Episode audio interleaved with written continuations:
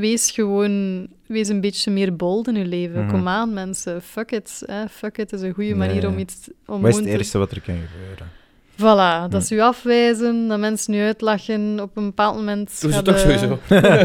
Ja, toen ze harder als je het Voilà, niet doet. voilà. En als we het heel eh, mentaal willen zien en niet filosofisch, gewoon op een dag gaat zitten rotten in je graf. Dus ik bedoel, kom aan, eh ga ervoor.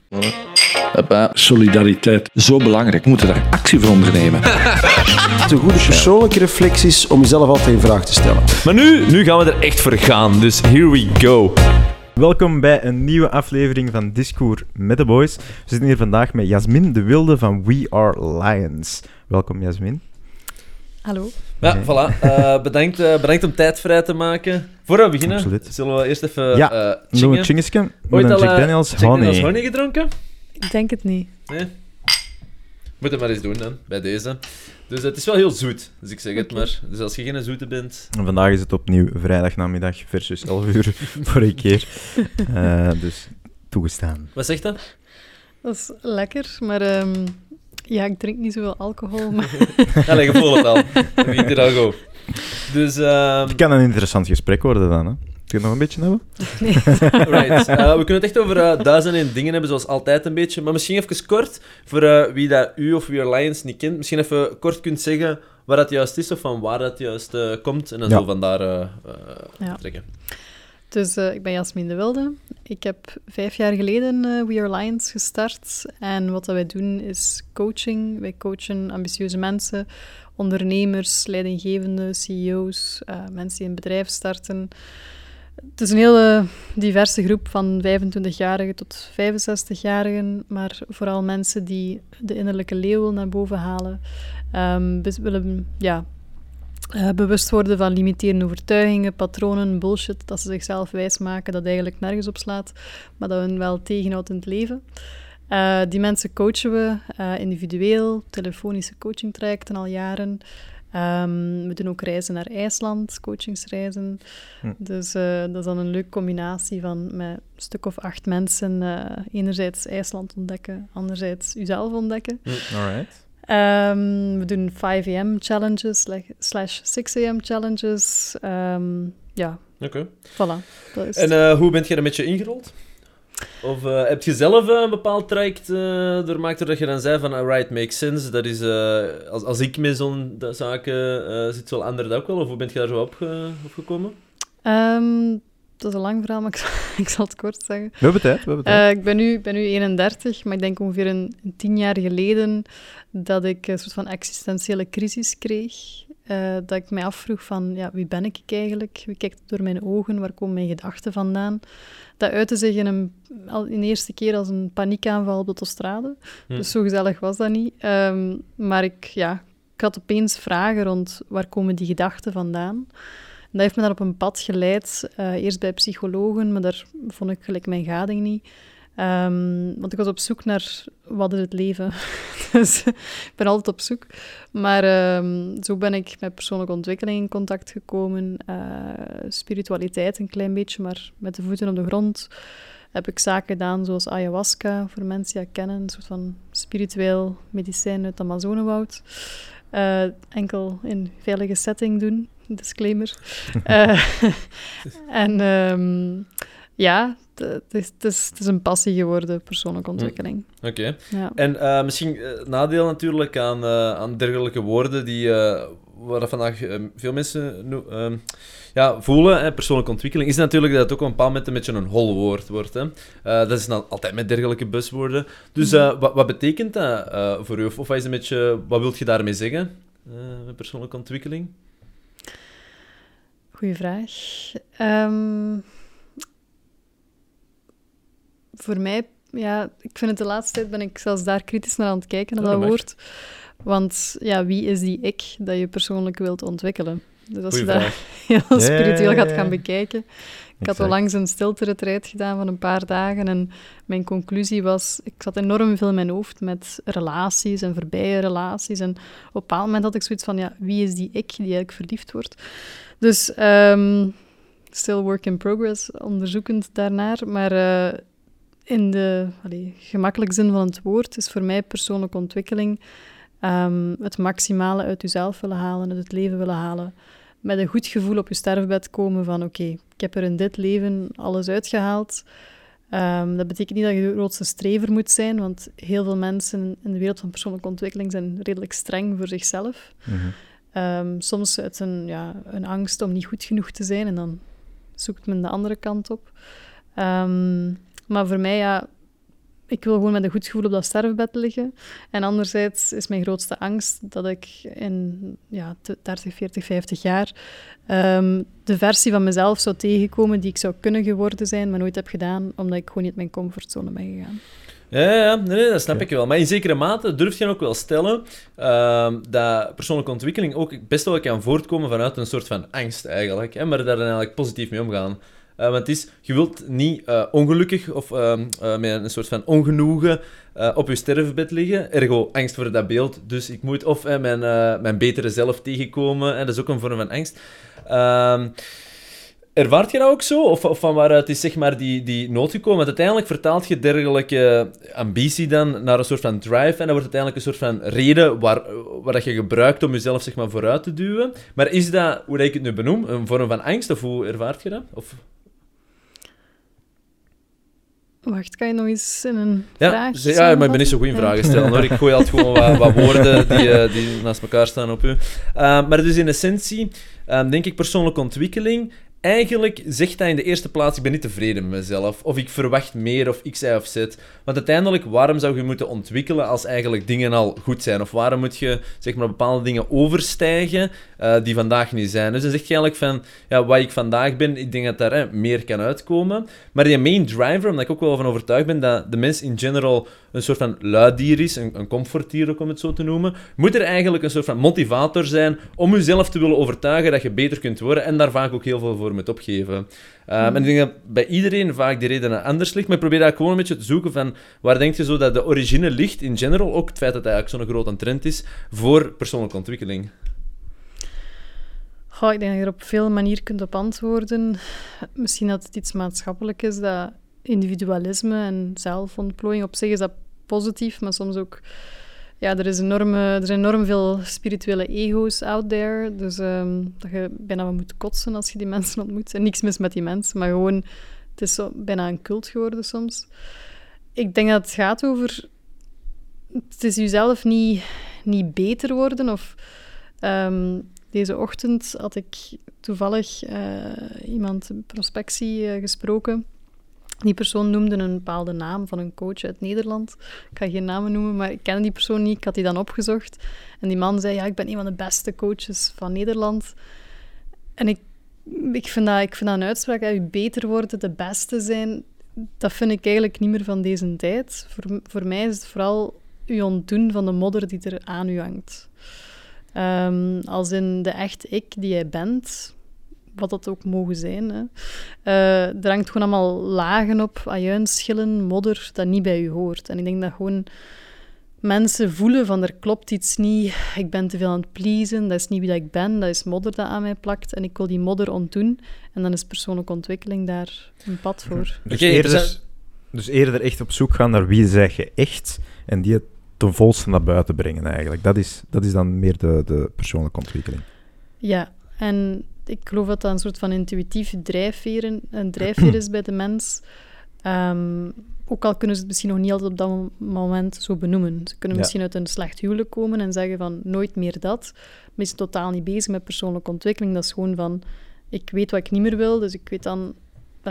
ik weet dat ik die modder nu niet meer wil, dus ik ga, ja, daar, allee, ik ga ze... En misschien even over u, uh, om in te zoomen op uw moddermetafoor, want ik vind het eigenlijk wel een goeie. Um, gaat je er eigenlijk vanuit, puur als je het natuurlijk een beetje ja, uh, abstract bekijkt, maar dat um, je eigenlijk al, excuseer, bent wie dat je moet zijn, maar er zit te veel bagage bij, modder, uh, what's in the name? Of um, stelt je van ja, er is iets met modder of zonder modder, maar eigenlijk moet er nog gebouwd worden. Hè? Is het eigenlijk jezelf ontdekken of creëren? Dat is eigenlijk... Uh... Hier worden nu direct uh, intense vragen gesteld. Ja, maar dat zijn de leukste. Wacht, hè, dus moet je ofwel... Kan je nog eens... Ja, zeker. Ja. Moet je uh, dus... bouwen of creëren op iets? Dus wilt je zeggen, het is er al en het moet gewoon verder ja, ontwikkeld worden? Of mm. moet het echt nog soms gecreëerd worden, of kan beide, dat kan ook. Hè? En dat heel vaak is gewoon jezelf vinden. Heel veel mensen zijn met initiatieven bezig om Mhm. zichzelf te vinden. Maar als je jezelf vindt, en dan gaat ervan uit dat het eigenlijk al was en dat het verloren is, dus ik wil mezelf terugvinden om het zo te En dan zeg je eigenlijk terugvinden, inderdaad. En het andere scenario is eigenlijk van... Er is niet echt iets in de eerste plaats. Er zijn misschien een paar goede initiatieven of een beetje tabula rasa, iets meer. Eh, maar eigenlijk moet ik er nu op bouwen. Want er zijn ja, heel veel dingen die ik... eh, ja, ja, dat is gewoon een andere filosofie. Van, ja, moet je jezelf terugvinden of, moet je, of ontdekken of moet je zelf creëren? Gewoon dat perspectief. Mm. Heb je daar een visie over? Van... Ik denk dat het een beetje van beiden is, inderdaad. Enerzijds jezelf terugvinden, maar dat is ook een rare uitdrukking, want ben je jezelf dan kwijt of zo? Of, of wie kijkt er dan in de spiegel terug naar u? Eh, wie is dat dan? Dat is een goede vraag eigenlijk. hè, als je- Ehm, dus eh, allee, ik denk dat het is een herconditioneren. Dus enerzijds dat afbouwen, hè, die een modder weghalen. Dus dan zou ik kunnen zeggen terug naar die essentie gaan. Maar ik geloof niet dat dat een volledig tabula rasa is. Ehm, ik weet eigenlijk een Tony Robbins, Amerikaanse coach, die zegt eh, in zijn documentaire op Netflix van I built this motherfucker. Dus ja, veel mensen, en dat doe ik ook in mijn coaching, is gaan kijken van hoe wilt je dat je perfect leven eruit ziet. Dus, en hoe wilt je zelf in het leven staan? Ja, dat is dan bouwen.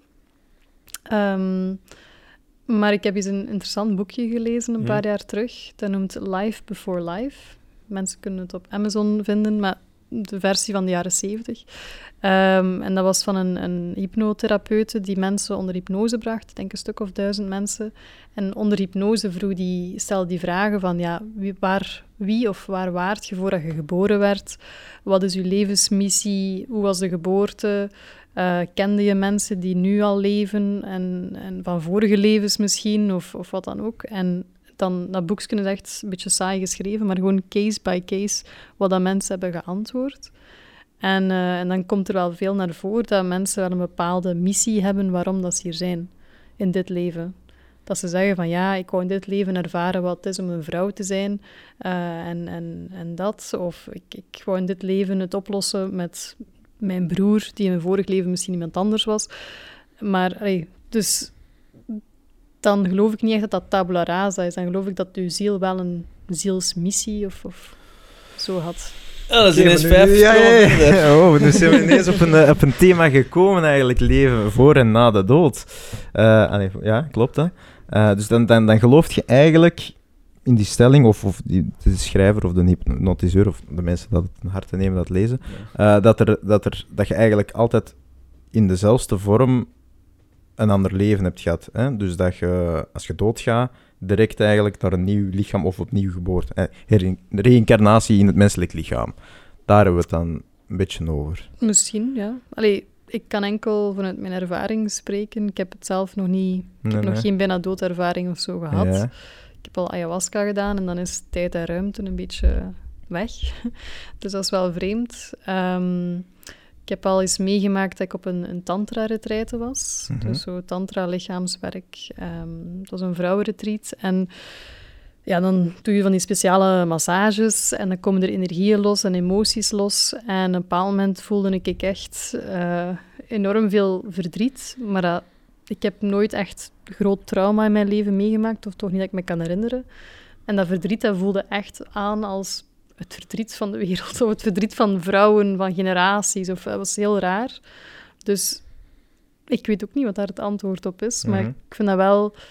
ehm, iemand die mij enorm heeft geïnspireerd is Stuart Wilde. En die zei ooit van... Als je gelooft in reïncarnatie, dan geloof je dat er eh, een trein is en er zijn verschillende stops op de trein.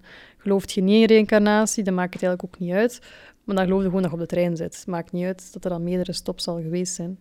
Dus op zich is dat misschien niet zo boeiend om daarover na te denken. Maar eh, ja, ik weet niet. Eh, ja, ik vind dat wel, ik vind dat wel. Want, Ja? ja, ja, ja. Want eh, reïncarnatie, allee, dat, is, dat, is toch dat is een soort van geloof. Hè. Ehm, natuurlijk zeg niet dat dat uw overtuiging is, hè, maar je, je, je staat wel open voor die possibiliteit dan. Dat dat zo is. Ja, vroeger, pakt 10, 15 jaar geleden niet. Mhm. Eh, ik ben heel mentaal, rationeel opgevoed door mijn ouders, door de maatschappij. Vandaar ook die existentiële crisis. Want ik dacht dat er is geen leven na de dood, alles is gewoon materialistisch en dat is dan. Mhm. Vandaar dan, als er dan vragen kwamen van, ja, wie ben ik eigenlijk? Wie kijkt het door mijn ogen? Waar komt mijn gedachten vandaan? Dat dat toch even een serieuze mindfuck was. Ehm, dus nu sta ik wel open voor die mogelijkheid. Oké. Ja, interessant. Ik, ehm, ja, ik ben er, eh, denk ik, eh, een 180 of zoiets op. Of nee, een 179, let's, eh, let's say. Eh, puur omdat ik denk... ehm, ik, ik heb zo al vaak proberen te zoeken, maar ja... Natuurlijk, hoe ver geraakt je zelf, zeg maar. Eh, ik zal waarschijnlijk wel blinde vlekken hebben. Maar ik moet altijd zeggen, bij als het zo over dood gaat, et cetera, ehm, ben ik altijd ik heb zo wat tegenovergestelde beweging gedaan. Ik denk dat ik vroeger veel opener was, om het zo te zeggen. En vandaag veel, eh, veel meer denk van, nee, het is weinig gewoon omdat, als ik zo wat nadenk over de dingen, moet ik toegeven dat er heel veel toe te eigenen is aan mijn biologisch zijn. En dat leven na de dood echt heel complex wordt om dat te kunnen verklaren. Nu, natuurlijk, dat is ook een beetje de essentie. en Dat maakt het net complex. Maar als je zo'n paar dingen schrapt, dan denk ik, als er leven is na de dood, laten we zeggen dat ik iets in mij heb, en dan noemen ze dat een ziel, bewustzijn, what's in the name, ehm, dan denk ik wel dat alles wat eh, mij momenteel het gevoel doet geven dat ik ik ben, dus dat ik een afscheiding ben van de rest van de wereld, denk ik dat dat volledig verdwijnt. Omdat een boom bijvoorbeeld voelt zich niet een boom. Hè. Wij benoemen als boom mens, omdat wij dat zo categoriseren, onze hersenen zo werken. Maar een boom denkt niet, hier begin ik, hier stop ik, en dat is veel meer één. Dus ik denk wel, als er leven is na de dood, dan gaat dat veel meer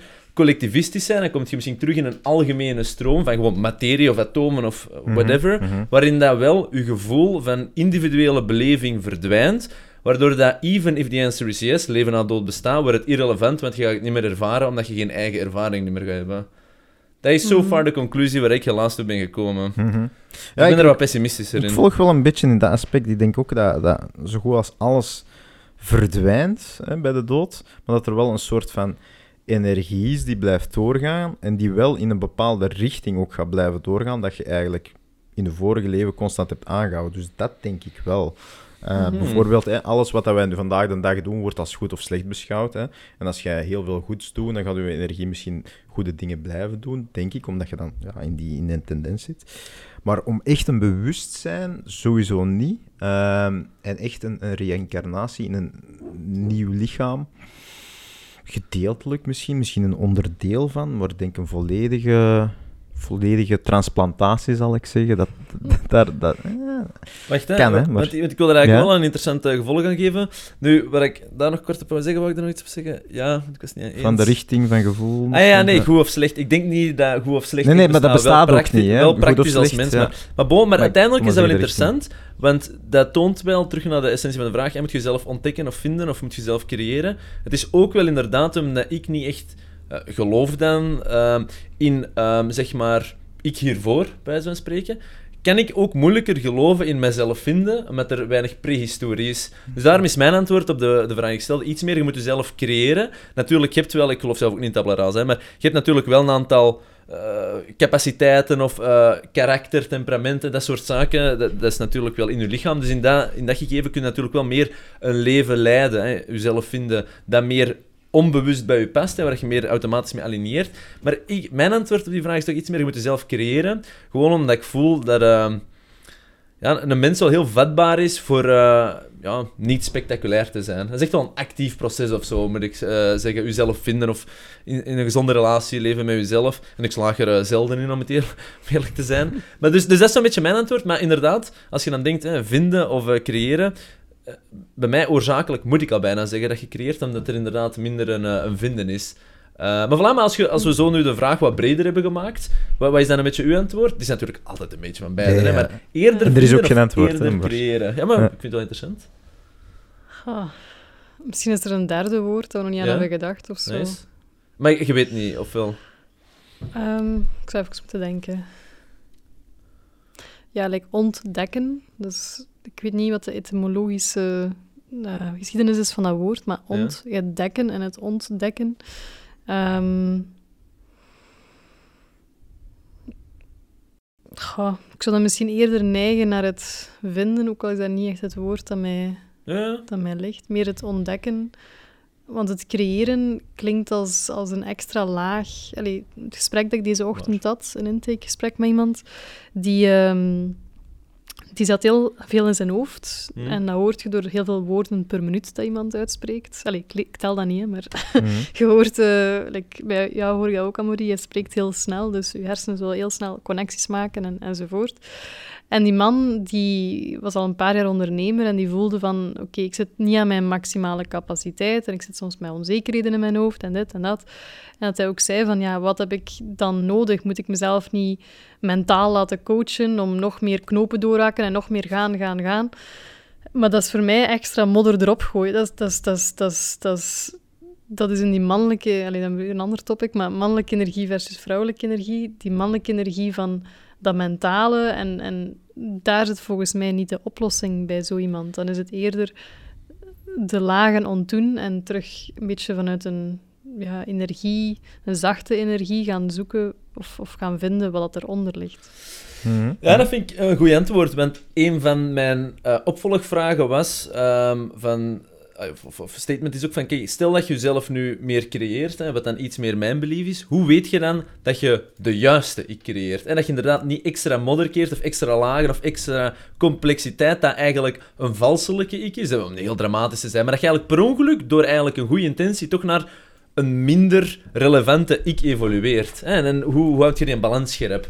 Maar daar heb je eigenlijk al net een beetje een antwoord op gegeven. Hè? En daar geloof ik ook wel heel hard in. Dat is zo, je moet kunnen duwen, om het zo te zeggen, van hup, maar je moet ook kunnen ja, voelen en ook een beetje Mhm. eh, ja, ervaren, wat is, het, wat is het nu, wat doen dingen en zo. En je kunt niet altijd mentaal je over dingen zetten, want als je het te vaak moet doen, wil dat waarschijnlijk ook zeggen dat je ja, niet in de juiste omgeving zit. Of, Ja, en ja. ik denk ja. Ehm, wat dat vaak aan de basis ligt ook van de verschillende gedachtegangen hier rond, is ehm, wat is uw, uw filosofie van het leven? Is het dat uw, uw God, uw, uw mind uw God is? Want dat hoor ik een beetje bij jou in het verhaal. Van, allee, je kunt u dat, als je zegt van alles, of ik ben maakbaar, ik ben creëerbaar, Ja. is eigenlijk vanuit een, een allee, dat is kort door de bocht, hè, maar een mentale ding van oké, ik kan mezelf zo gaan creëren. Ehm, terwijl ik ben de laatste jaren dus wat meer geshift naar eh, ik weet niet alles en meer het spirituelere Mhm. openstaan of, of ja, what's in a name, maar gewoon dat. En dus ik geloof meer in, in, in synchroniciteiten, in flow, in... ehm, en dan kun je dat door, doortrekken, dat eigenlijk... Allee, ik ben er nog niet helemaal, maar sommige mensen Mhm. die daar al iets verder tussen aanhalingstekens in staan, praten dan zo meer van alles is ook gewoon exact wat het nu moet zijn. Dus als jij jezelf nu aan het her, allee, sterk aan het creëren bent, Mhm. of aan het vinden bent, of wat dan ook, wij met ons beperkt bewustzijn kunnen denken, ah ja, kijk, zie, ik heb mijn eigen lot in handen, hè, ik heb vrije Ja. wil of zo. Maar dan, ja, als je zou uitzoomen en als een alien naar onze planeet zou kijken, dan zou je gewoon allemaal bewegende moleculen zien. En, en allee, dus dan is de vraag misschien, ja, wie is... Wie, wat, wie of wat is uw god? Hè? Is het uw mind of is het, het onnoembaar? Ja, ja. dat is, dat is een goede vraag. Mijn antwoord zou zijn, ik weet niet of dat per se mind is, maar dat zal waarschijnlijk impliciet wel het antwoord zijn. Maar dat is dat de mens heeft een hele menselijke natuur. En ik heb wel het gevoel, als we wat wij noemen de mens versus wat effectief is willen waarmaken, dat we wel een beetje dingen moeten overkomen. Of zo, we moeten dingen eh, ja, overkomen, eh, menselijk... Mhm. eh, Overstijgen, wilde zeggen. Ja, overstijgen, dat is dan iets te eh, spiritueel. Maar inderdaad, en je moet beter worden of zo, vibe. Of je moet toch... moet- eh, zoals ik zei, de mens is van nature lui, arrogant, et cetera. En je moet eigenlijk allemaal actief, zeg maar... eh, in zekere mate onder controle houden of mee leren werken. Want als je daar gewoon laat zijn, om het zo te zeggen, en dan eh, denk ik toch niet dat dat super positief is. Ik zeg ook niet dat jij dat zegt, hè. Maar, Mm. excuseer. Maar dus in die mind, inderdaad, wie of wat is dan nu God? Dan is het inderdaad misschien een tikkeltje meer mind, maar dat is eerder het, eh, de means dan ja, de goal, zou ik zo zeggen. Maar ik denk inderdaad wel dat je gedachten nodig hebt om eh, tegen jezelf nee te kunnen zeggen of, eh, of bewust zijn, om dan inderdaad een ander pad te kiezen. Dus ja, mind is dan zeker wel een heel belangrijke tool om het te gaan realiseren. Maar God zou dan eerder zijn van, je, moet, je leeft maar één keer, probeer er iets mee te doen. Wat bedoel je? Eh, omdat dat de reden is waarom dat je iets zou doen of veranderen. Want waarom zou je iets overkomen of waarom zou je beter worden? Ehm, Ja, ik denk dat het ook interessant is om, om dieper te gaan kijken. Als je zegt van ehm, eh, de, de mens is van nature lui enzovoort. Eh, het reptiele brein dat eigenlijk je continu, continu in je comfortzone wilt houden, want dat is veilig. En als je uit je comfortzone gaat, heb je nooit gedaan op bepaalde vlakken in je leven. Dus dat is mogelijk gevaar en de dood. En, hè, zo denkt dat reptiele Mhm. brein. Maar eh, ik heb al interessante zaken over de jaren heen gehoord over luiheid. Dat luiheid ook vaak te maken heeft met angst. En dan is dat eigenlijk gewoon een, ja, opnieuw het reptiele brein. Angst, om, angst voor succes of angst voor ehm allee, van alles en nog wat. Maar dat dat... Dan is het weer die modder. Dan is het niet... Ja, ik weet niet ik het goed uitleg. maar... eh, ja, Ja, nee, nee, nee. Ik, eh, ik- inderdaad, eh, ik, ik ben nog niet volledig mee, maar ik kan wel snappen hoe dat ehm, luiheid benoemd wordt of zo, als overcompensatiemechanisme, of dat dat ook een angst is van een gebrek. Maar ja, ik, ik De zie... gevolg is van een angst. eh, nee, de oorzaak van een angst. Oorzaak van een angst. Dat moet je mij eens uitleggen. Ja, omdat ik denk, again, als uw geloof is, wat mijn geloof dan een beetje is, ik weet niet of dat 100% is, maar ik doe op zijn minst alsof voor mezelf dat dat mijn geloof is. Ehm, en dat is, en je, moet het, je leeft maar één keer, doe iets relevant. hè. Ik bedoel, probeer ook niet arrogant te zijn. eh, je moet niet enkel alleen voor je eigen bestaan, om het zo te zeggen. Het is, dus je moet proberen meaningful te zijn, en het zou ook plezant zijn als je gelukkig bent. Hè. Die twee componenten zijn zeker wel relevant. Ehm, maar dus uiteindelijk, ehm, ja, is dat wel iets waar je naartoe moet gaan. En ik heb niet het gevoel dat ik, heel specifiek, van nature meaningful ben. Dat gevoel heb ik niet. Ik ook Of niet. dat is mijn overtuiging. ik dacht dat het over mij gedaan was. want je over- Wacht, hè. Dus dan, wat, je, wat je bedoelt is dan dat je, als je gewoon de hele dag in je bed zou liggen, dat je dan niet meaningful bent. Correct, correct. Eh, Dat is een, een heel simpele manier, maar dat zou een van de voorbeelden kunnen zijn waar ik zeg, niet meaningful, correct.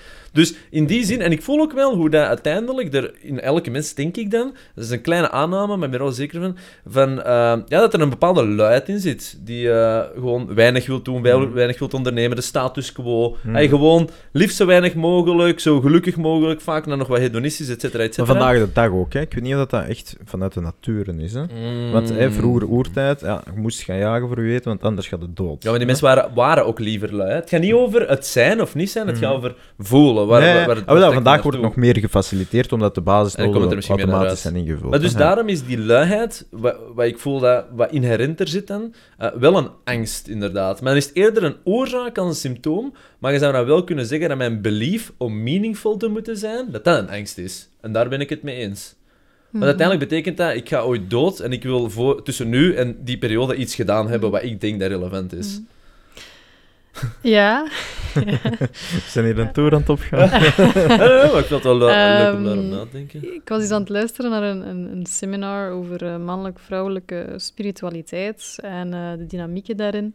En hoe dat je als, een, als koppel elkaar naar de essentie van het leven kunt gaan ervaren, energie en ja, Hm? allemaal interessant. En eh, dan zeiden ze, ja, als tip voor vrouwen...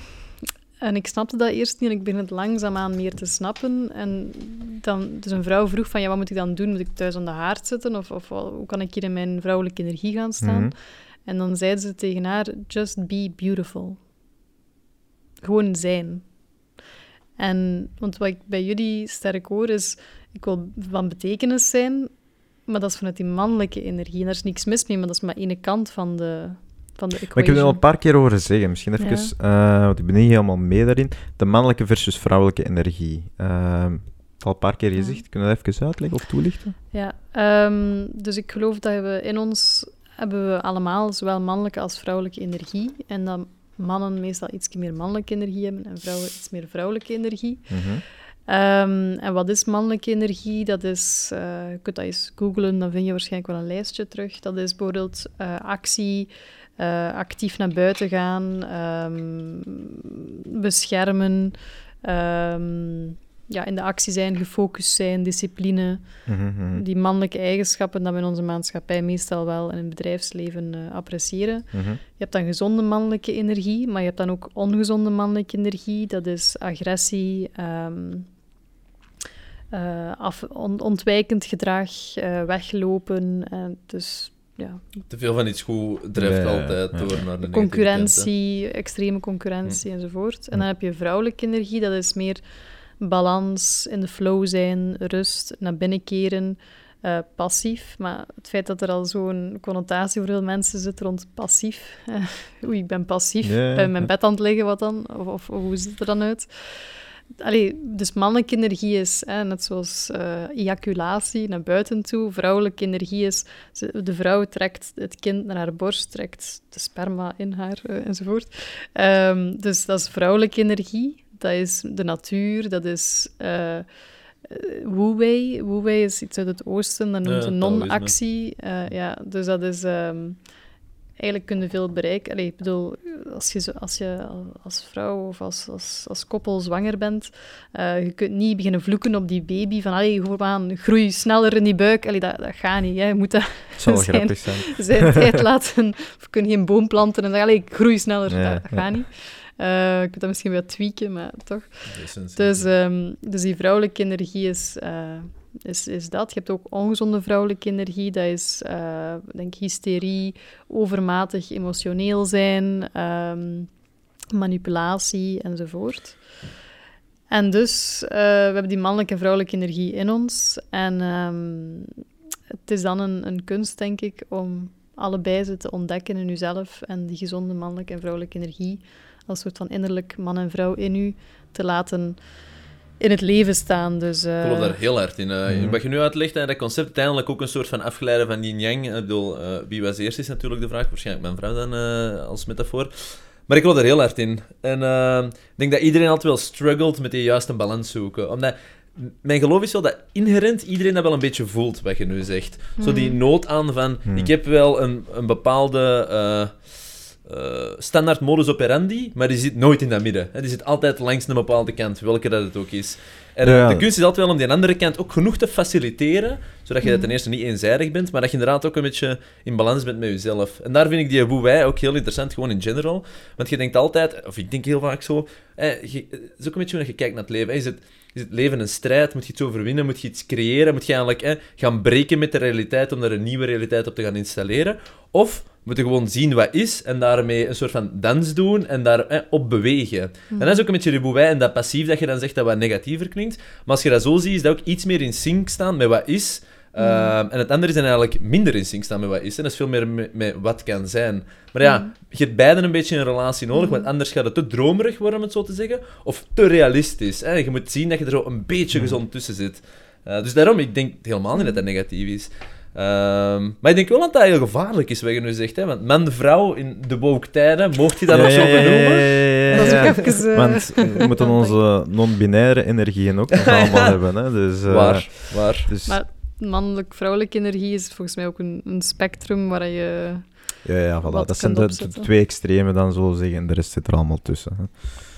Ja, Voilà, daar zijn we ook voor dus, vandaag. ehm, en wat je ook ziet, en ik vind het zo interessant om zo te kijken naar... eh, vroeger zou ik niet weten wat is het verschil tussen een 20-jarige of een 30-jarige of een 40-jarige persoon. Hm.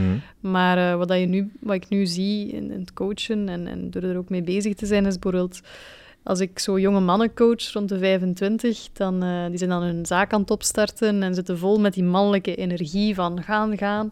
Maar tegelijkertijd, allee, het voordeel is, ze hebben superveel energie. Meer energie dan bijvoorbeeld iemand die 50 of 60 is meestal. Ehm, maar zitten dan met al die eh, modder er nog rond, van ben ik wel goed genoeg, ben ik wel goed bezig. Dus dat is eigenlijk een kip zonder kop dat aan het ronddolen is. En dan opnieuw is het kwestie je dat van tegen die... je klanten? Je bent een kip zonder kop rond. Ja, tuurlijk. Maar dat is goed, dat is direct goed. moet zijn. Een ander woord dat ook leuk is, is mentaal masturberen. Dat is als je te veel in je hoofd zit. Oké. overdenken, mentaal Ja. masturberen. Soms, Stop, eh, stop met mentaal masturberen. Oké, ga ik nog Ja. gebruiken. soms moet je... Tony Robbins doet dat ook, hè, zo'n beetje chockeren om eh taboewoorden te gebruiken, om Mhm. ehm, mensen wakker te schudden. Dat helpt, ja. Maar ehm, ja, dus allee, ik vind dat wel, dat is iets dat vaak wel terugkomt, die mannelijk-vrouwelijke energie. Want zo'n jonge gast heeft dan eigenlijk die vrouwelijke energie nodig. Er is ook een, een leuke film, ehm fictie, allee, gebaseerd op een waar gebeurd verhaal. Dat noemt de Peaceful Warrior. Peaceful Warrior. Ja, dat zegt me precies iets vaag, maar Ja. zeg maar kort.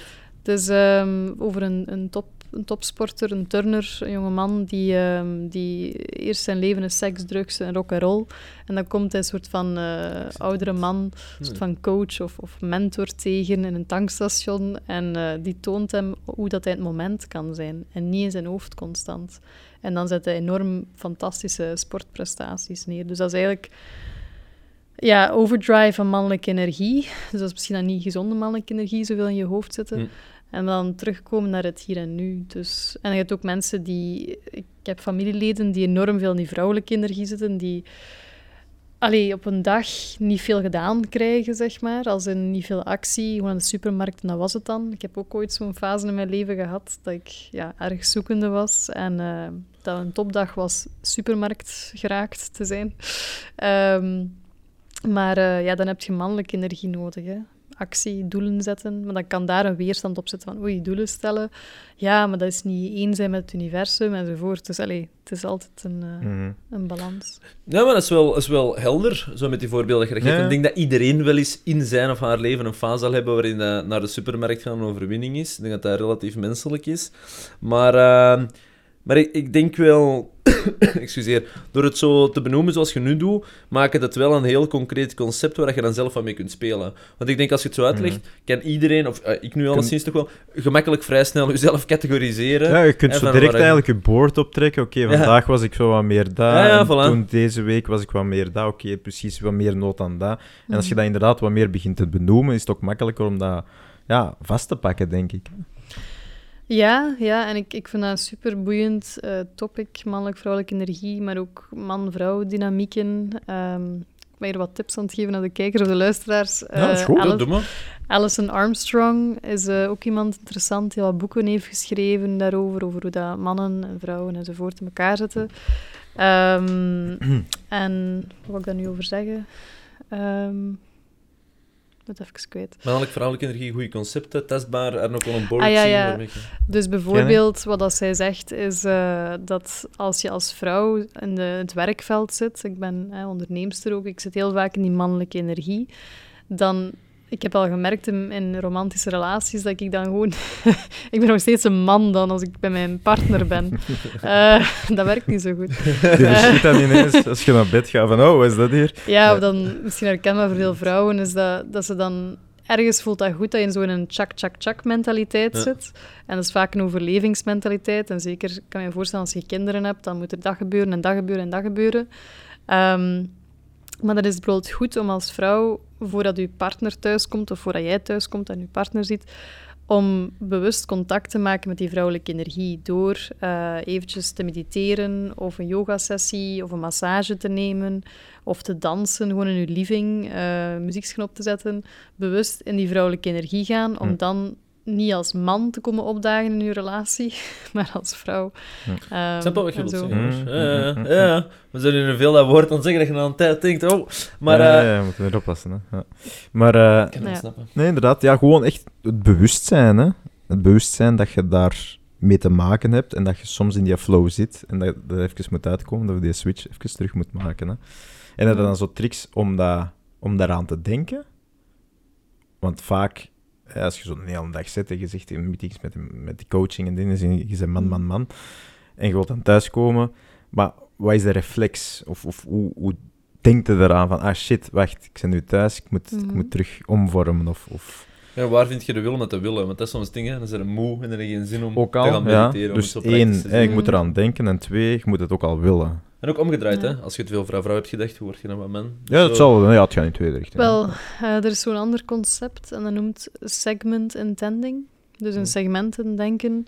Dus in principe, als u, als uw werk eh, niet thuis is en je komt van kantoor, dan kan je, voordat je, als je de auto parkeert thuis, voordat je je huis binnengaat, dat je gewoon een halve minuut neemt of tien seconden om gewoon even bewust stil te staan van dit, dit is nu een nieuw segment van een dag. Mhm. Hoe wil ik komen opdagen? Ja, ja, echt op. Of eventjes heel diep in- en uitademen, hand op je hart leggen. Als mensen denken dat je zot bent, laat ze maar denken. Eh, gewoon even in het moment komen. Ehm, dat is, ja... Ja, vooral dat is ook belangrijk. Hè. Even terug in de moment zitten, inderdaad. Ja. Nu, nu dat we het zo hebben over ehm, eh, ja, op zich relaties dan in zekere mate en eh man-vrouw energie, vind je dat dat ook ehm, een, een, eh, een metafoor kan zijn om te benoemen waarom dat er soms zo slecht gecommuniceerd wordt in general. Niet omdat mensen... Ja, ja, ja. Niet omdat mensen geen zinvolle woorden gebruiken of geen coherente zinnen, maar omdat je letterlijk vanuit een andere mindset naar de realiteit kijkt, maar dan ziet hij er gewoon helemaal anders uit, wat dat betekent dat je ermee moet omgaan en dat je daardoor misschien wel goed babbelt met elkaar, maar toch naast elkaar eigenlijk zo babbelt, of... Ik ben gewoon even Ja. daarop aan het denken, hè. dat is nu dat Ja, deze wel oproept. En of dat, of dat, dat gebeurt, bedoel je? Of... Ja, wat dat, dat de eigenlijk, reden een, is een- eigenlijk. Ja, de reden is zo zwaar, hè, maar inderdaad kan dat een relevante oorzaak zijn waarom dat mensen elkaar soms zo missen. Dat ze vanuit verschillende energieën babbelen, om het zo te zeggen. Ja, ja. Ja, uit de zelfste dan op dit moment. Als het twee keer mannelijke energie is in de relatie, Ja, dan of de- misschien ja, maar- werken, maar dan moet het... De balans is weg. Voilà, Ah, ja. zo op het. Hoe zou ik dat bekeken? sowieso een woord, letterlijk hè, een woord dat je uitspreekt, is, is een aaneenschakeling van klanken dat wij dan ergens een bepaalde betekenis op plakken. Waar? Dus los van romantische relaties, gewoon hè, in alle soorten van menselijke interactie, wij denken misschien dat we hetzelfde woord beteken- bedoelen als we zeggen liefde of commitment of, of respect. Ehm, maar De betekenis voor iedereen anders. ja, twee Ja. mensen kunnen trouwen met elkaar. eh, en voor de een betekent trouw eh, vreemd gaan zolang het ander het niet ontdekt. En de ander is trouw eh, elke avond samen Netflixen of zo. Allee, of, of trouwen, geen, ja. Beide geen goede opties. nee, eh, of één keer in de, in de week terugkoppelen met elkaar en een wandeling. Allee, het kan ook positief zijn. Maar ehm, ja, dus wat is in een concept. Maar ehm, dus het is sowieso al moeilijk om, om te communiceren. Dan natuurlijk, ja, als iemand meer in de mannelijke energie zit, ander meer in de vrouwelijke energie, en dan zeker in de gekwetste en de ongezonde mannelijke of vrouwelijke energie, dan, dan krijg je volatiele situaties. Je hebt ook, ik probeer het niet te ingewikkeld te maken, maar je hebt dan ook ehm, een model dat spreekt over vier intelligentieniveaus. En daar kunnen mensen ook op verschillende niveaus met elkaar aan het communiceren zijn. Je hebt de mentale intelligentie, dus dat is de wereld van het denken. Dan heb je de fysieke intelligentie, de wereld van actie en doen. En ik moet nog boodschappen doen en actie, actie, actie. Dan heb je de emotionele intelligentie, dus vaak de woorden dat iemand gebruikt, kan je horen waar is op dat moment. Eh, want mensen fluctueren doorheen de dag in welke intelligentie dat ze zitten. Ehm, maar aan de woorden kan je horen waar ze zitten. Dus als iemand zegt ik voel dit of ik voel dat of ik voel dat ik nu die keuze moet maken, dan is dat de emotionele intelligentie. En dan heb je tenslotte nog de, de, de spirituele intelligentie. Dat is meer het diepere weten.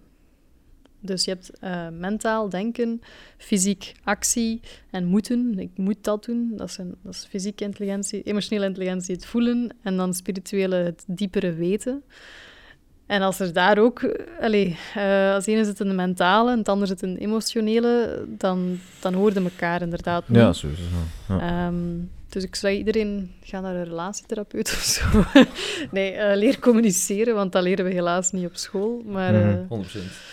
ja, Ja, ook weer, eh, weer een interessante onderscheiding. Ik denk dat natuurlijk allemaal metaforen, wijsheden zijn om eh, concepten te creëren, om dingen werkbaar te maken. Hm. Maar ik kan wel voelen dat je doorheen de dag eigenlijk doorheen een aantal van die fases gaat. Soms van minuut tot minuut. Hè, en eh, Nee. andere dagen al wat meer uh, Nee, je kunt er ook een week in de ene blijven zitten. Hè? Ja, ook. wat soms positief en of negatief kan zijn, afhankelijk van. Hm. Maar het zijn allemaal wel ehm, eh, praktische dingen om zo zaken te gaan categoriseren. Want inderdaad... Gewoon bij stil te staan, eh, Hey, je, je praat er nu over en natuurlijk na de podcast gaat dat wel een effect, bij mij toch, hebben, dat je daar iets meer bij stil gaat staan. Maar dat gaat dan waarschijnlijk ook weer, excuseer, verwateren naarmate dat een tijd vooruit gaat. Dus binnen twee weken ga ik er dan nog bij stilstaan?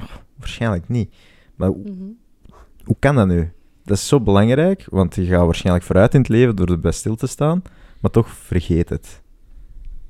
Of vergeet het toe te passen. Je vergeet het als het geen prioriteit... Wat zeg je? Nee, nee, nee, ik was aan het lachen. Ik zei de mens is lui, maar... Ja, je vergeet het als het voor u geen prioriteit is om eraan te denken.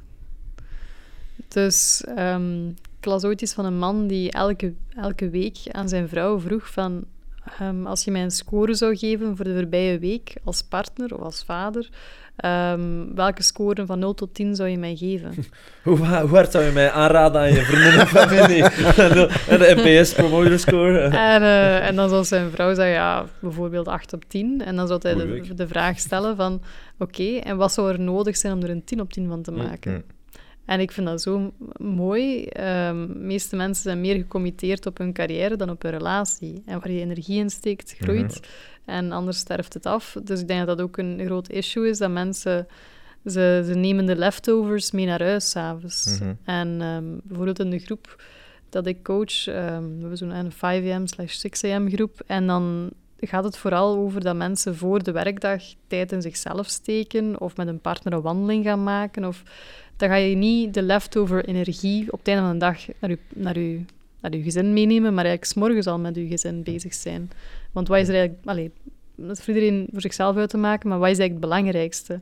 Is het dat je al je waardevolle energie hebt voor je werk, of al je energie, of deel van je energie toch voor je, voor de mensen die je graag ziet? Mhm. Ik denk wat sowieso relevant is, wat je hebt gezegd, en ik denk dat meer mensen daar iets mee zouden moeten doen, en dat is, je hebt veel meer controle over je ochtenden dan je avonden. Dus je moet echt zien dat je dingen die je belangrijk vindt, wat het ook is, echt 's ochtends in plan. Want dan Mhm. kan er zelden iets gebeuren, maar s'avonds kun je moe zijn, en met dan een dag eh, X, Y, Z, er komt nog iets tussen. Maar je ochtenden zijn relatief constant, eigenlijk. Mhm. Het is Dus gewoon, vanaf dat je wakker bent, kun je echt een Hmm. twee, drie uur max. Allee, je echt doorgaan en, en echt Ja. getting shit done. Dat Mhm. kun je niet van, van 8 tot 11 s'avonds. Of moeilijk, of veel moeilijk. Hey, mijn ervaring. Ja, maar ik ben ook geen ochtendmens, maar ik geloof nog steeds dat ik zeg. Maar dus, Ja, belangrijke ja, ja, vraag. ja, inderdaad. nu Zonder te- ochtend- of avondmens te Ja, zijn. ja, hè. ja, voilà. Ik bedoel, do- als, als tien uur 's ochtends mijn ochtend is en die begint dan pas, zo be it, hè. Maar, belangrijke opvolgvraag.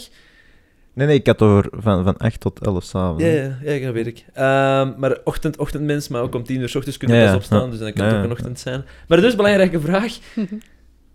Creëert je dat nu zelf? Of ontdekt je dat nu zelf?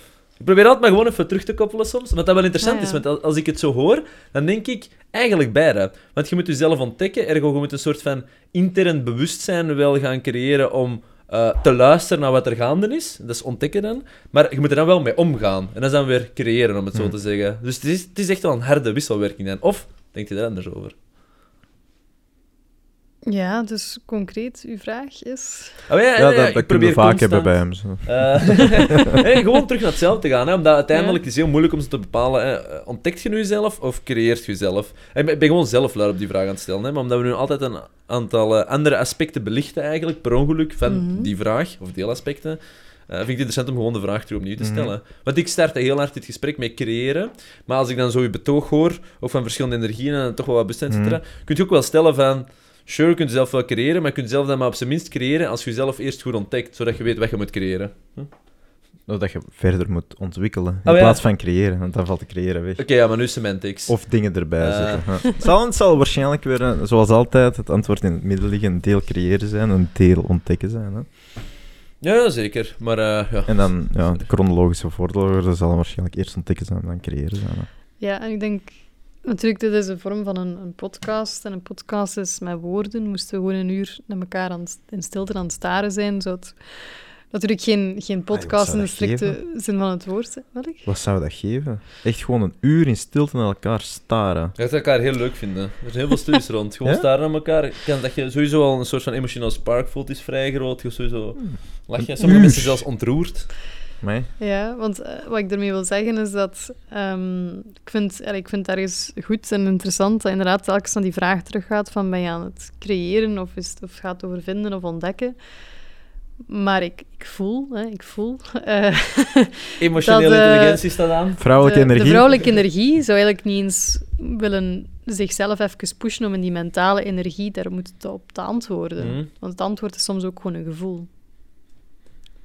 Dus ehm, dat, dat is ook waar ik tegenaan liep tien jaar geleden. Dat ik probeerde een mentaal vraagstuk, hè, waar komen mijn gedachten vandaan enzovoort, probeerde ik op te lossen vanuit het mentale, want dat was de enige taal die ik geleerd had. Mhm. En ik heb daar geen antwoorden gevonden en ik heb meer een antwoord of antwoorden.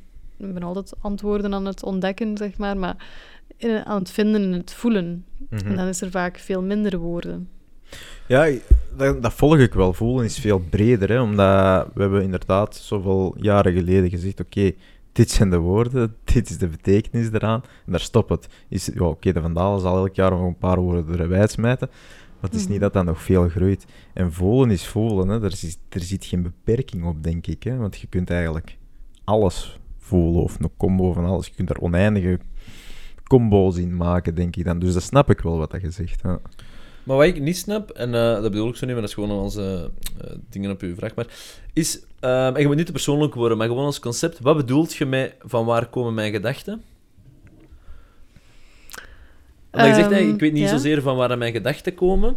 En ik denk dat ik dat wel snap of zo, maar ik ben niet zeker. Dus als je dat misschien... Hmm. Je moet het niet te persoonlijk maken, per se. Dat is niet mijn vraag. Maar gewoon van... Wat bedoel, bedoel je zo ons ja, onderbewustzijn? Dat je soms gewoon dingen denkt en dat je denkt, ik, ik relate mij niet met die gedachten? Of bedoelt je... Ja, wat, wat bedoelt je er juist mee? Wel, gewoon, waar komen ze vandaan? Allee, ik vind de, de meest... De, de, de, de essentiële vraag is vooral wat dat mij het meeste... Want bij gedachten zou ik nog kunnen zeggen van, nou ja... Allee, ik vind dat nog een diepgaandere vraag, dat toen ook allemaal in mij, in mij speelde, en Hmm. nog altijd. En wat mij eigenlijk altijd met mijn voeten op de grond terugzet, is... Wie kijkt er in de spiegel terug naar mij? Wat bedoelt je daarmee? Gewoon, hoe komt dat dit lichaam beweegt? Ja, oké, oké.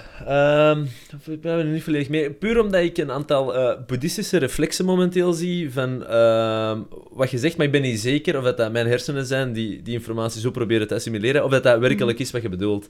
Het is daarom, wat bedoelt je mee hoe dat mijn lichaam beweegt? Gewoon de, de general interesse van hoe, wat is mens zijn? Of veel specifieker van waarom beweeg ik op die manier? Wat is mens zijn? Wat is, wat is, ehm, is dit een soort van, wat dat wij hier nu, nu zien, is dit een soort van kosmische echo? Is het echt aan het plaatsvinden of niet? Allee, als in, ik geloof op een bepaalde manier wel. Toen ik zoveel jaren geleden eh, dan last had van die paniekaanvallen enzovoort, mijn enige copingmechanisme was slapen, veel slapen. Ehm, want dat was het enige moment dat mijn hoofd stilstond, dat ik er even niet was. En dan als ik terug wakker werd, was dat weer van, wat is deze realiteit? Wie, wie, wie ben ik? Is dit echt of is het de Matrix? Of allee, zo, hè? Ehm, en dan had ik zoiets van, oké, ik moet ergens eh, gerust, gerust eh, een, steun vinden.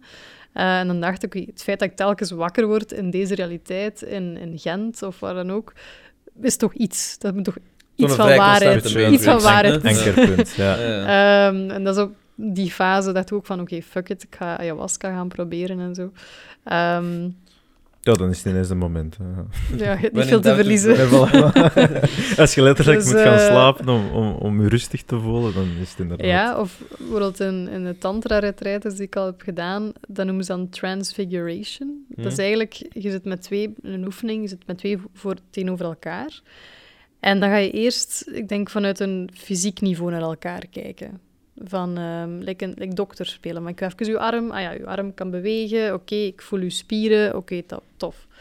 Ehm, of dan is er ook nog een niveau, ja, ik denk misschien het eerste niveau is, oké, ik zie gewoon Amori, of- hoe zeg ik het nou? Amory. Eh, ik zie Amory, Amory is een man en dit is een achtergrond, dat is één niveau. Ander niveau, eh, ik, ik, ik voel iets aan, aan uw armen. Ah ja, oké, zo zit het aan elkaar.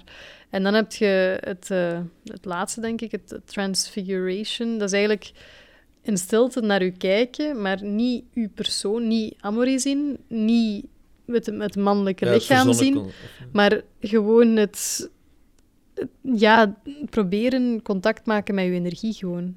Uw energie zien.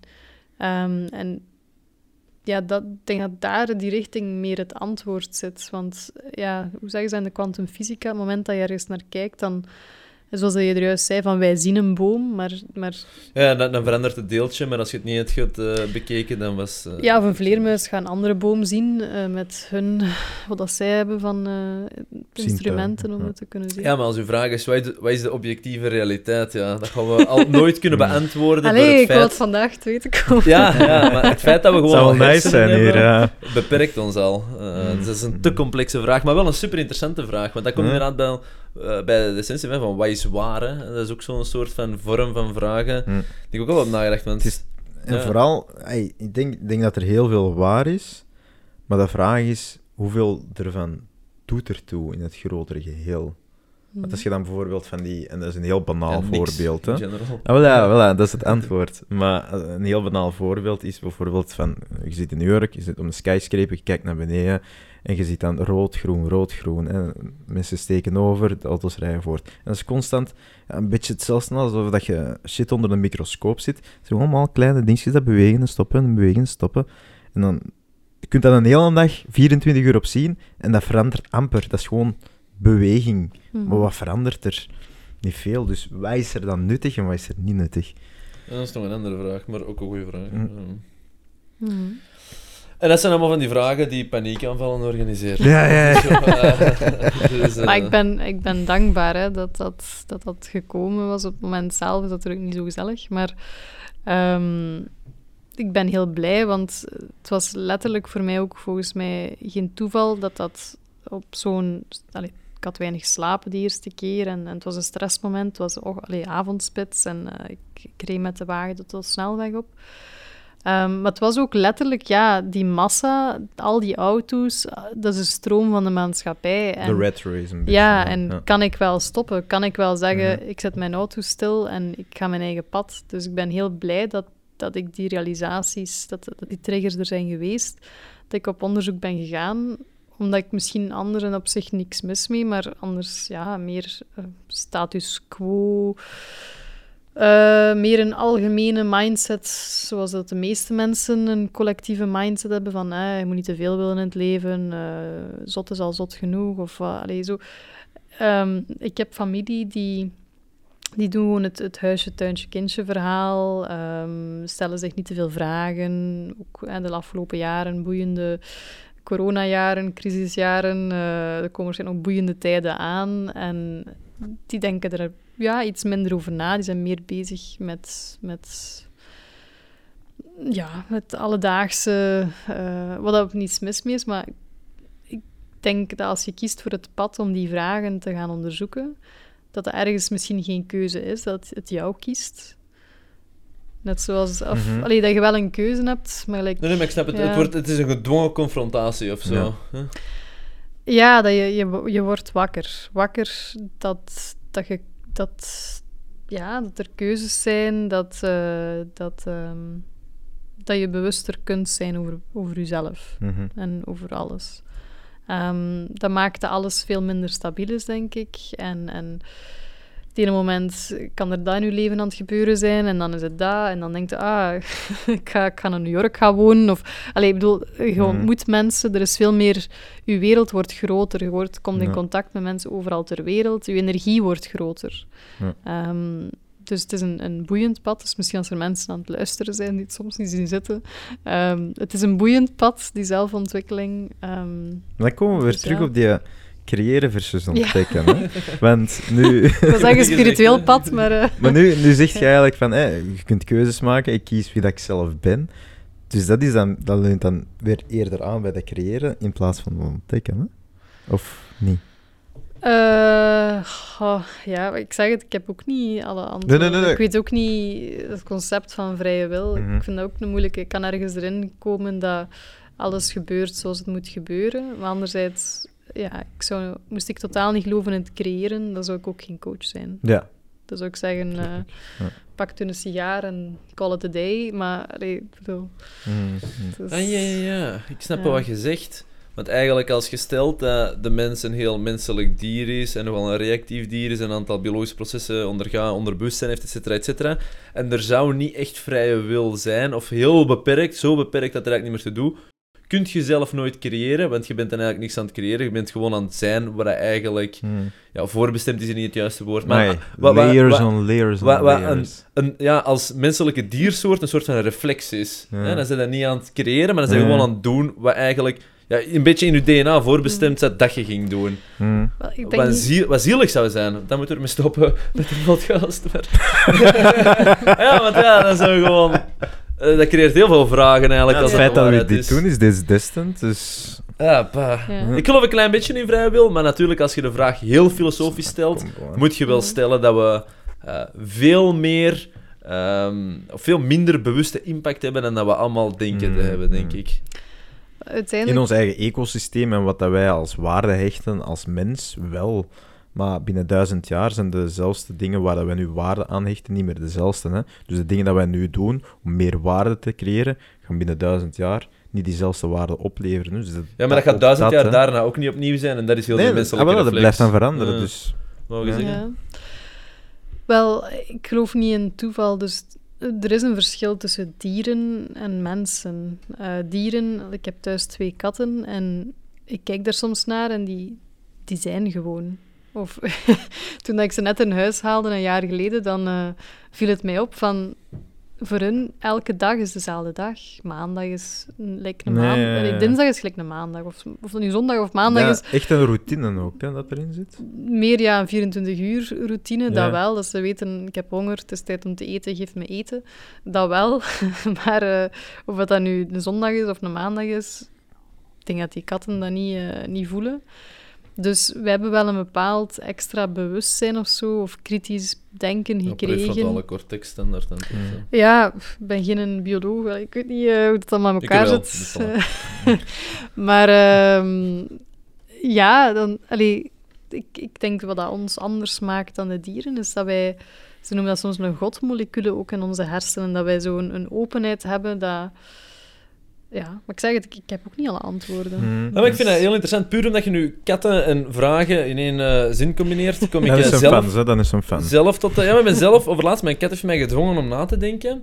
En eh, ik was aan het... eh, ja, tijd aan het spenderen met mijn kat. En ik had zo... Amory, denk nu eens godverdomme na. Oh ja, en ik keek daarnaar, maar je kunt dat bij elk soort huisdier hebben, maar maakt niet echt uit. En ik keek daarnaar en ik dacht van, is Tsuki, zo noem ik het in dit geval, is eh, die meaningful? Ik vroeg me dat echt af. En ik dacht van, en heeft hij zelf een concept van meaningful? En laten we zeggen dat ze dat zou hebben, zou in haar wereld ze meaningful zijn of niet? En uiteindelijk, want buiten mij of zo, ja, het heel geforceerde leven, hè, waarin dat je natuurlijk een kat forceert, om het zo te zeggen. Is natuurlijk heel donker hoe ik het nu breng, hè, maar het is, het veel leuker dan dat. Maar in essentie klopt het wel een beetje. Ehm, ja, is dat het, hè? En of dat hij dan ehm, nu, ja, ja, het zal nu gelukkig nog wel even duren, maar op een bepaald moment overlijdt, dan zouden we kunnen zeggen, ja, niet meaningful geweest, hè? Maar was dat echt niet meaningful? En waarom ehm, Ja. houd je zelf soms aan dezelfde soort standaard, hoe dat je eigenlijk ook van je kat geniet? Want uiteindelijk, die leeft maar één keer, net zoals de rest. Dus ik kan toch ook heel mijn leven, zeg maar, aan haar wijden en met haar spenderen, om het zo te zeggen. En op die manier een, een soort van ja, unilateral meaningfulness creëren. Maar de mens is zo arrogant, met eigenlijk altijd denken, ja, maar nee, dat is niet meaningful genoeg. Ik moet... Ik moet en en dat, dat valt me wel op. Als je dan zo terugkijkt naar een huisdier, hoe simpel als je erover nadenkt, dan denk je, wij moeten precies altijd als mens zo allemaal van die zotte dingen doen, maar uiteindelijk, wij beoordelen de rest van de wereld totaal niet zo. Dus om ook te zeggen, of, of Wel, meestal op je sterfbed verandert dat wel, hè. en op welke manier? Dat ook Vooruitzichten, Amory, vooruitzichten. dat ook al, ook al eh, waart je topondernemer of heb je miljoenen vergaard of wat dan ook, de meeste mensen op hun sterfbed zoeken connectie met Ja, dat wat het voor hen belangrijk was. En dat waren de mensen, de kinderen, de, de, de huisdieren kan ook. Hè. Er zijn mensen die eh, hun huisdieren alles nalaten. Ehm, dus dan ga je terug naar die, naar die essentie. Ja. Ja, plus ook, ik denk, ik denk zo'n kat kan ook echt een massa's impact gewoon hebben. Hè? Ik wil maar zeggen, eh, een uitvinder in spe zit daar, single, alleen, woont alleen, en heeft dan die kat dat hem eigenlijk door een of andere depressie misschien haalt, waardoor hij die uitvinding maakt dat dan misschien de wereld van vandaag kan veranderen. Zoiets klein kan het ook zijn. En kunnen dat dan zeggen dat dat niet meaningful is? Uiteindelijk niet, want dat is daar heeft kat niks aan, hè? Die gaan niet denken, maar In de- ik in heb de- in de- depressie in getrokken de- en daardoor is het test gevallen. In de wisselwerking niet, hè. Maar in de eenrichtingsverkeer sowieso wel. In de, in de, in de tweerichtingsverkeer moet ik eens even zo nadenken. Ja, maar dat is gewoon de reden waarom ik er nu zo luid op zeg, en het lijkt misschien een beetje vreemd dat ik dat zeg, maar is omdat heel veel mensen zeggen, wat is het doel van het leven, wilt je mijn leven gelukkig zijn? En mijn antwoord was altijd iets meer meaningful zijn, waar natuurlijk ook een gelukkigheidscomponent Hm. in zit, hè, met het verplaatst gewoon een beetje van waar dat je het moet gaan zoeken of zo. Maar ik ben aan de laatste tijd in vraag te stellen, van is dat ook geen eeuw, want ik kijk nogal, ja, niet neer op gelukkig zijn, maar dat is nogal gemakkelijk, arrogant eh, antwoord. Maar is meaningfulness eigenlijk niet hetzelfde? Is dat geen even grote verzonnen façade? Want wat is dat? Ook als we er straks hè, eh, keken naar de wereld, dat uiteindelijk allemaal de mamieren worden, hè, en is er Mhm. impact aan dat soort... En ja, ik vind het heel confronterend eh, om erover na te denken. Want als dat niet is, je wilt, eh, het, doel, eh, het doel is niet gelukkig zijn en niet meaningful zijn. Niet als het actief niet willen zijn, maar dat is het doel niet. Wat is dan het doel? Wel ja, waarom... Dat is als misschien ik, de als foute vraag. even, hè. Mijn vrouwelijke mijn- energie zit er als niet ik eventjes het. mijn, als ik eventjes mijn coaching zelf Ja, mag mag. bovenhalen. Absoluut. Waarom is dat voor jou belangrijk, Amory? Die meaningful zijn. Volg mij inderdaad op een coachinggesprek. Ehm, omdat dat het enigste is waar dat, het enigste is volgens mij waar dat het een beetje zinvol maakt of zo.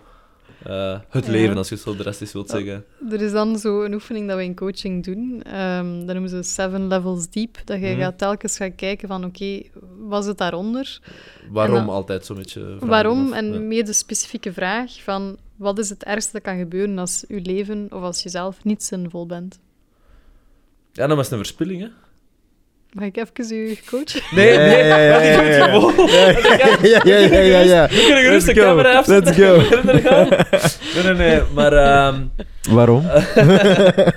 oh, dat- nee, dat is ja, waarschijnlijk ik vind het wel eh, leuk. Ik vind het wel leuk. Ja, ja, ja. Ga er maar voor, je. Ja, doe maar bij Arno.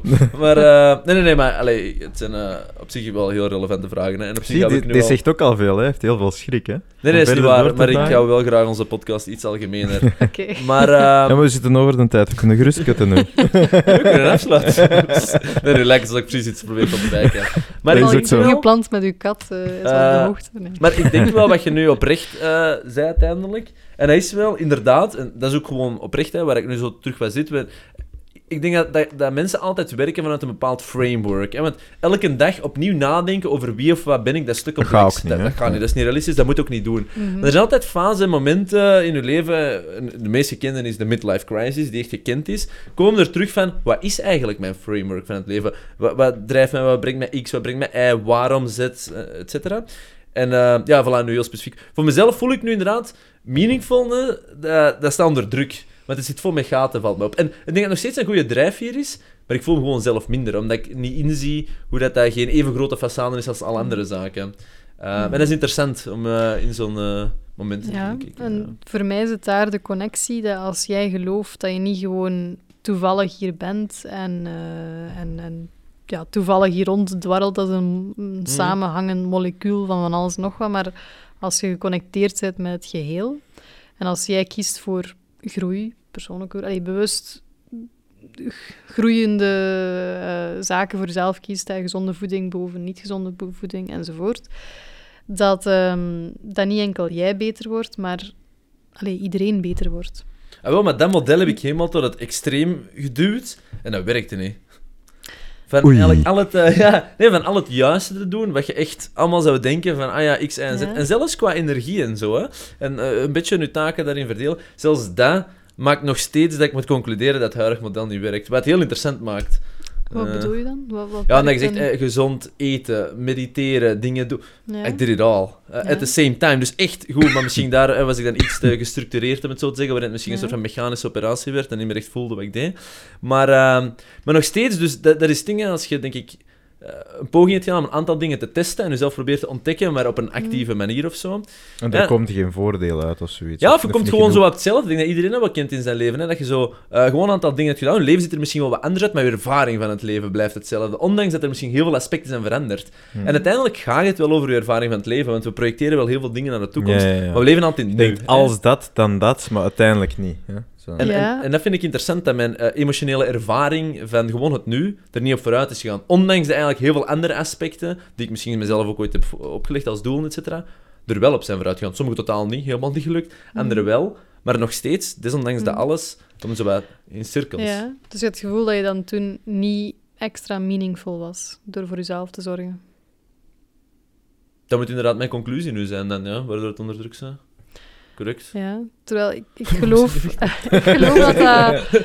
Ik had ooit eens... ehm, ik denk dat ik in een relatie zat, eh, of niet, mijn job, mijn job werkte niet voor mij. Hm. En eh, ik had dan mijn job opgezegd. En ik vertelde dat tegen een, een vriend van mij die zo wat meer ja, spiritueel was dan mij. En, eh, en die zei, ah, dank u wel. Ik zei, hoe, waarom zegt jij nu dank u wel? Dat ik mijn job heb opgezegd. En eh, hij zei, ja, want doordat jij groeit en, en, en een keuze maakt, helpt dat iedereen, het collectief. Dus dank u wel.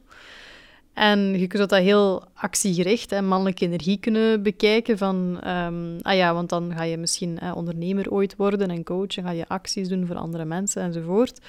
Maar ook vanuit de energie, en dat is wat ik dan er juist wou zeggen, van eh, gewoon zijn, be beautiful, gewoon zijn.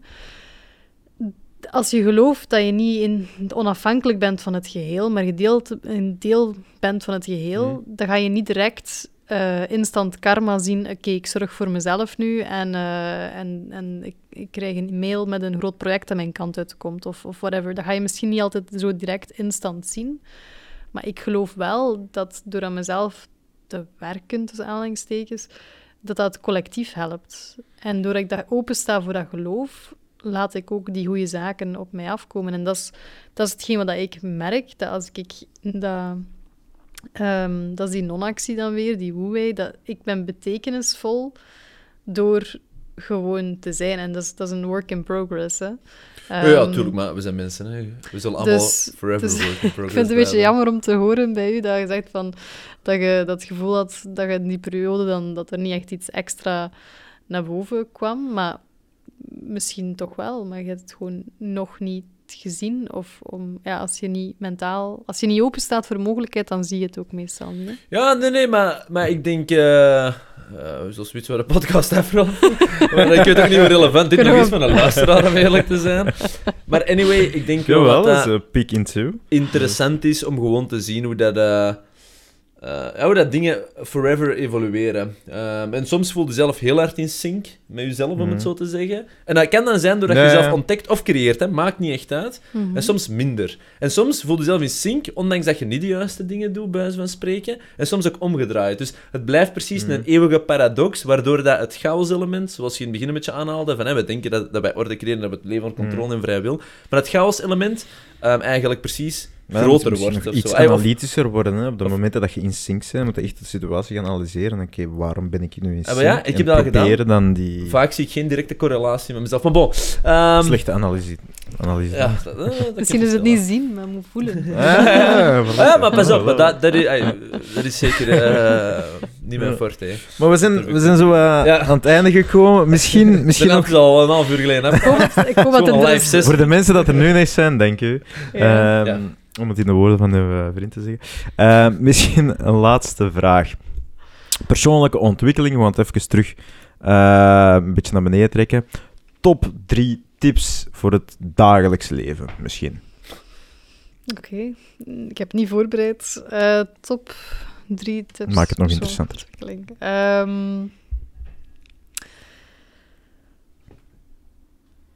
Stel dat het uw laatste dag is. Daar kan je 's morgens ook bij stilstaan. Dan stel je voor dat het vandaag mijn laatste dag is. Dat is misschien een grote vraag.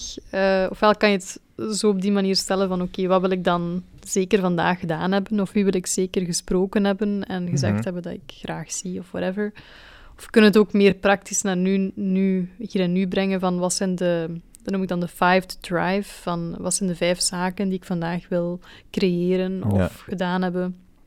Dat kan sporten zijn, dat kan iets werkgerelateerd zijn, dat kan spelen met mijn kat zijn voor Amory, of, of, uw, eh, of uw kinderen of zo. Maar dan voelt je je Eh. misschien wat meaningful. Hè?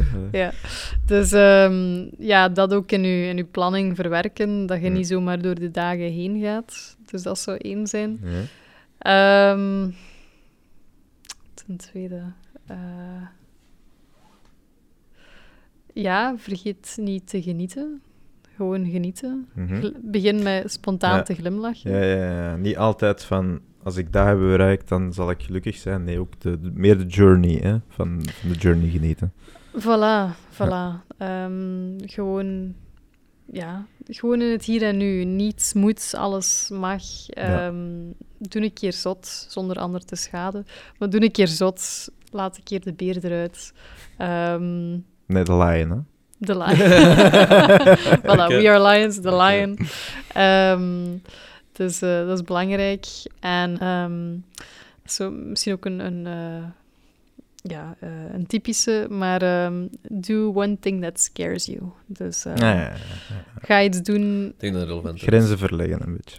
Voilà. Ik Ja. heb ooit, eh, misschien een leuke anekdote, ik heb ooit in deze locatie waar we nu de podcast opnemen, heb ik, eh, is een van mijn dromen waar ge- ja, geworden. ja. Ehm, want dat is hier de natuurlijk. Hey, hey, hey. Natuurlijk. Reclame, Mag ik dat reclame. zeggen? Ja. Tuurlijk, tuurlijk. Ehm, en in een voorbij leven was ik ook actrice.